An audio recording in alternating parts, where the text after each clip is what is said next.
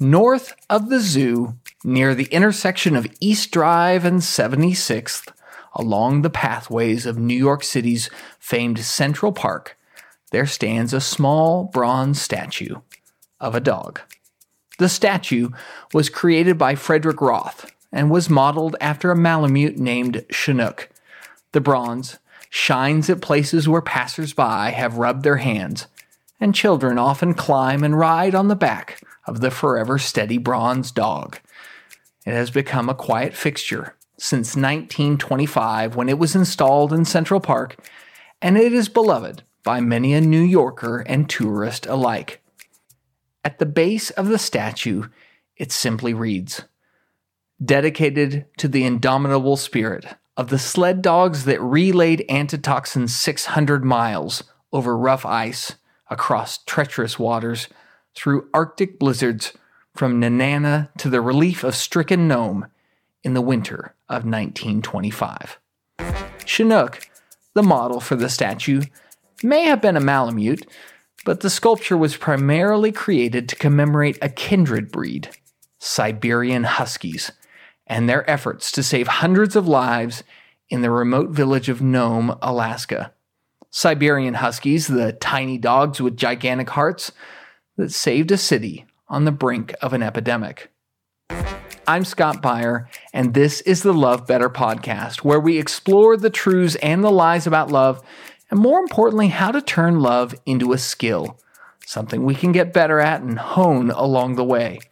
This episode is the eighth installment in a 10 part series on learning to love with all our heart, part of a broader goal this year to study the greatest commandments, to love the Lord and our neighbor with all our heart, soul, mind, and strength.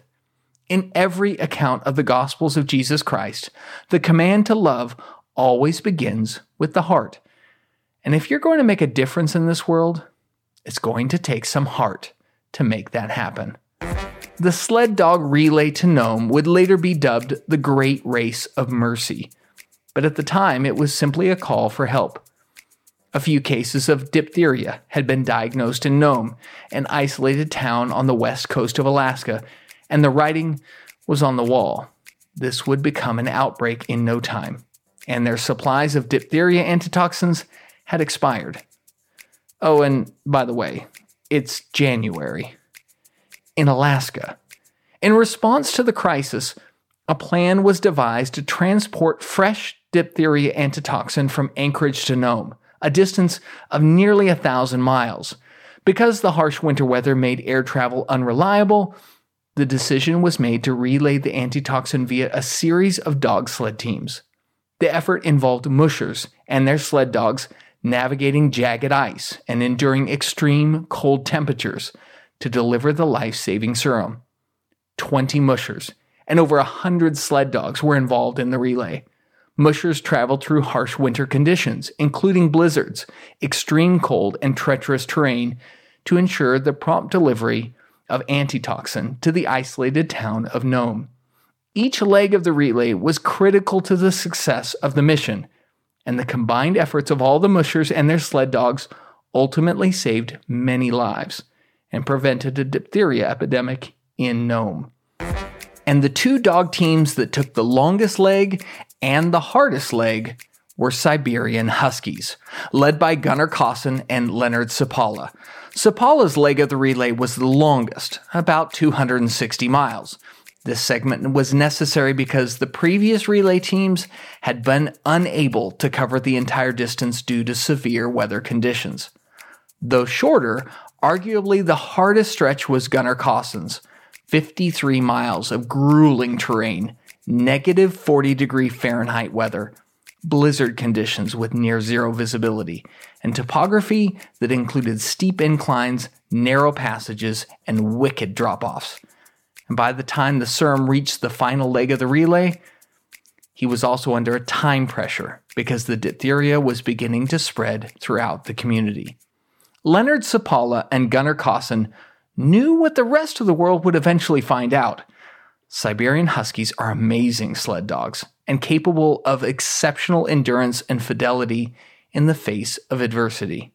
Siberians had shown up on the sled dog scene less than 20 years previous to the Serum run to Nome, and when they had, most mushers referred to them as Siberian rats because they were so small in comparison to the current breeding patterns for sled dogs. With male huskies weighing in at around 50 pounds, they seemed scrawny in comparison to the burlier Arctic breeds like the Malamute and the Greenland dog. Siberians, they just look miniature next to these big dogs bred to pull heavy loads. And so, when in February 1925 these blue eyed Arctic wonders from Siberia delivered the goods to save the people of Nome, they captured the hearts of America from sea to shining sea, and from Anchorage to Central Park. The tiny dogs that braved the worst Alaska could offer and never quit the Siberian with a stubborn will to keep going when all the odds were against them. We find stories like these inspiring because it reminds us that more than size, heart matters.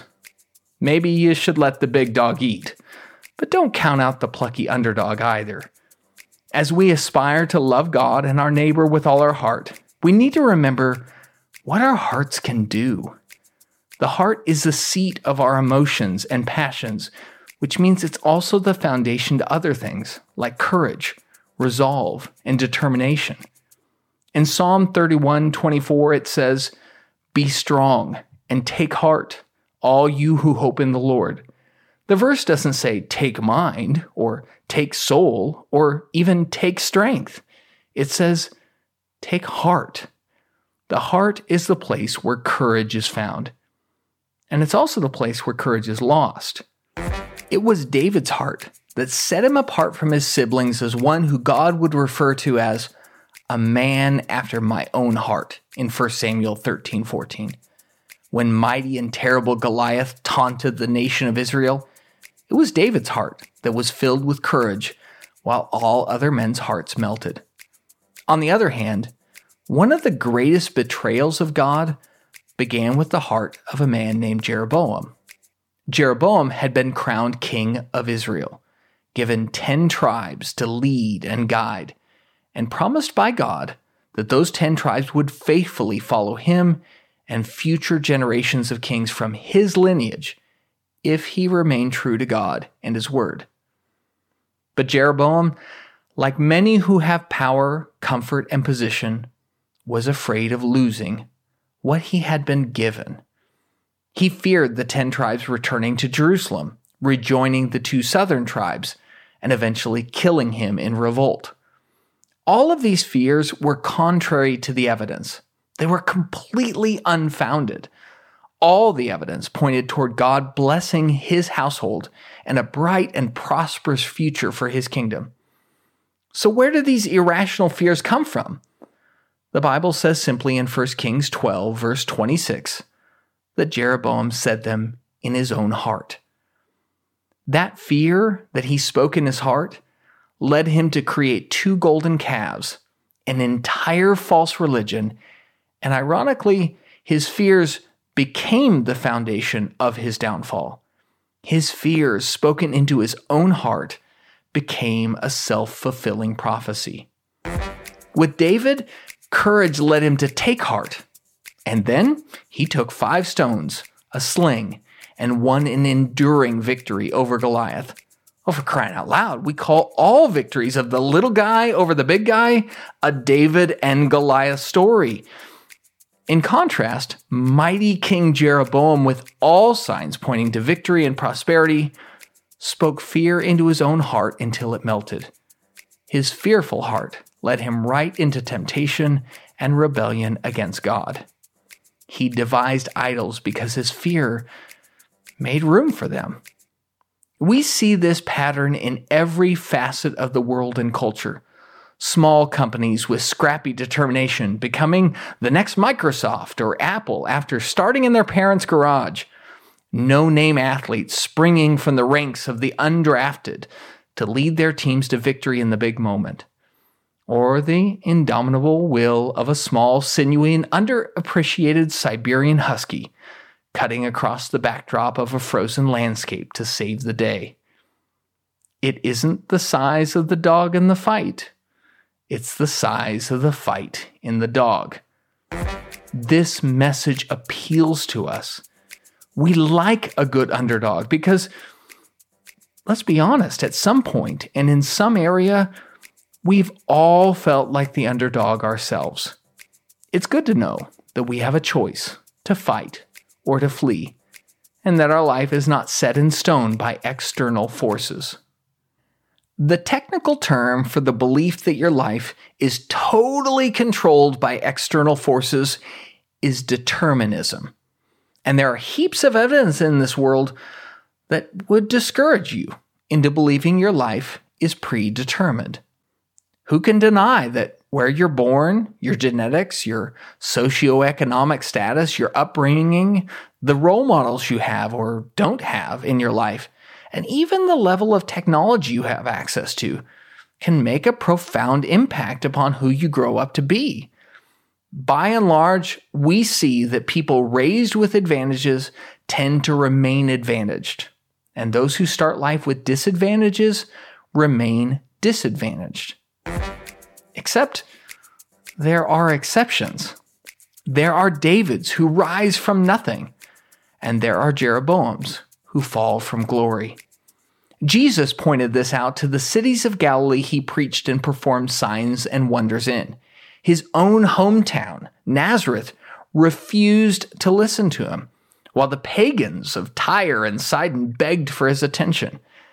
In Matthew 11, Jesus would denounce the cities in which most of his miracles were done because they did not repent. They'd heard and seen and witnessed the miracles of Jesus.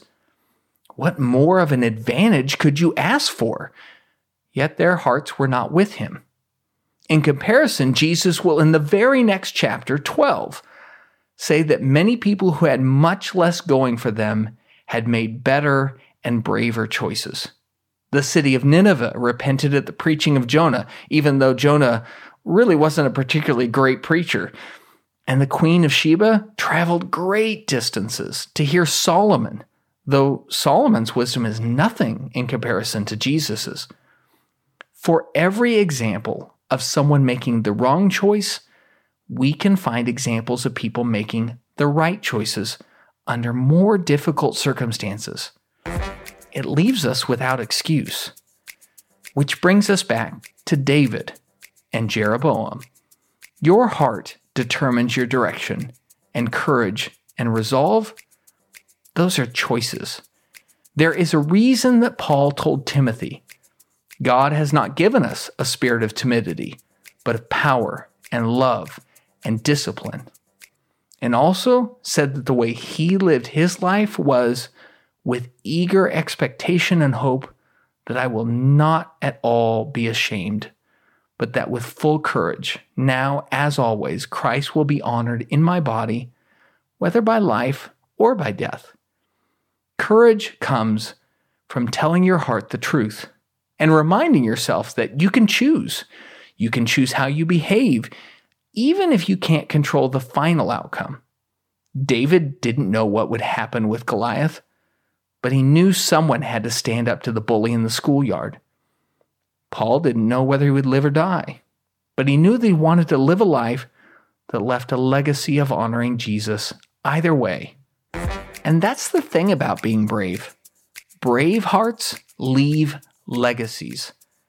David is the original David and Goliath victory, and he is forever remembered as the brave underdog. Paul eventually did die for Jesus. But his letters leave us a legacy of faith that all Christians enjoy and find strength from. And the dogs of the great race of mercy, they left a legacy too. Gunnar Kaasen's lead dog, Balto, has been immortalized in multiple books, three animated films from Universal Pictures, Balto, and then the direct to video sequels Balto 2 Wolf Quest and Balto 3 Wings of Change. And that statue in Central Park, modeled after the Malamute named Chinook, you know what the statue's called? You guessed it, Balto. One brave dog with so much publicity. But Balto is nothing compared to the legacy Leonard Seppala's lead dog Togo and the rest of his team have. After delivering the antitoxins, the fame of Siberian Huskies spread rapidly, so much so that they very quickly became an in demand breed. So Seppala took his dogs to Poland Springs, Maine, where they lived out the rest of their happy doggy lives as parents to a burgeoning breeding program. Today, almost every Siberian Husky you see, from the ones on the silver screen to the one your neighbor in the next cul de sac over is walking, is a descendant of Togo and the Seppala sled dog team. Bravery gave them an ancestral legacy that has defined the breed for a hundred years. Your life is not determined for you. You have a choice, and your heart has a voice. You can change your future regardless of what your past is like. That's a sobering thought, and one worth taking courage into everyone gets to decide who they're going to be. And God, who is the heart knower, loves to see you speak courage in your heart and choose to stand for something. Don't let Christianity be your private faith. He died publicly for more than just you. Don't hide from moral issues in the public square. While Hitler took over Germany, the average German church resolved to just sing a little louder on Sundays instead of speaking against the evil in their own backyard. And no, I'm not talking politics here. I'm talking about speaking to your neighbor and the people you actually have influence with, not the black hole of social media where the voices are loud and the bravery isn't required. I fear at times that my quiet on issues of right and wrong with my neighbors has made me complicit in a worldview that's trying to remove God from the conversation. I don't need a larger platform. I need a braver heart. And find a corner of the world to make better and take some risks to do that. Learning to love better requires the courage to find an injustice in this world and change it. Brave hearts lead bold lives. Make a difference because you choose to run the race nobody else wanted to and face the blizzards that keep you from seeing the victory at the beginning. Learn to love better. Learn to take heart. If you've listened this far, hopefully we've done something to help make your life a little bit better. Would you mind returning the favor and helping us by subscribing to the podcast through your favorite platform? By sharing with others or leaving a review on Apple Podcast or Spotify, you help us reach more people. Also, if you want more information about the work I'm doing at Eastland, visit us at eastlandchristians.org or my personal Bible site, BibleGrad.com, where you can sign up for daily Bible devotionals called Bible Bites and receive them in your email each morning. Take online Bible classes or find videos that will help you study through the Bible throughout the year. And until next time, remember, you are loved. So go love better.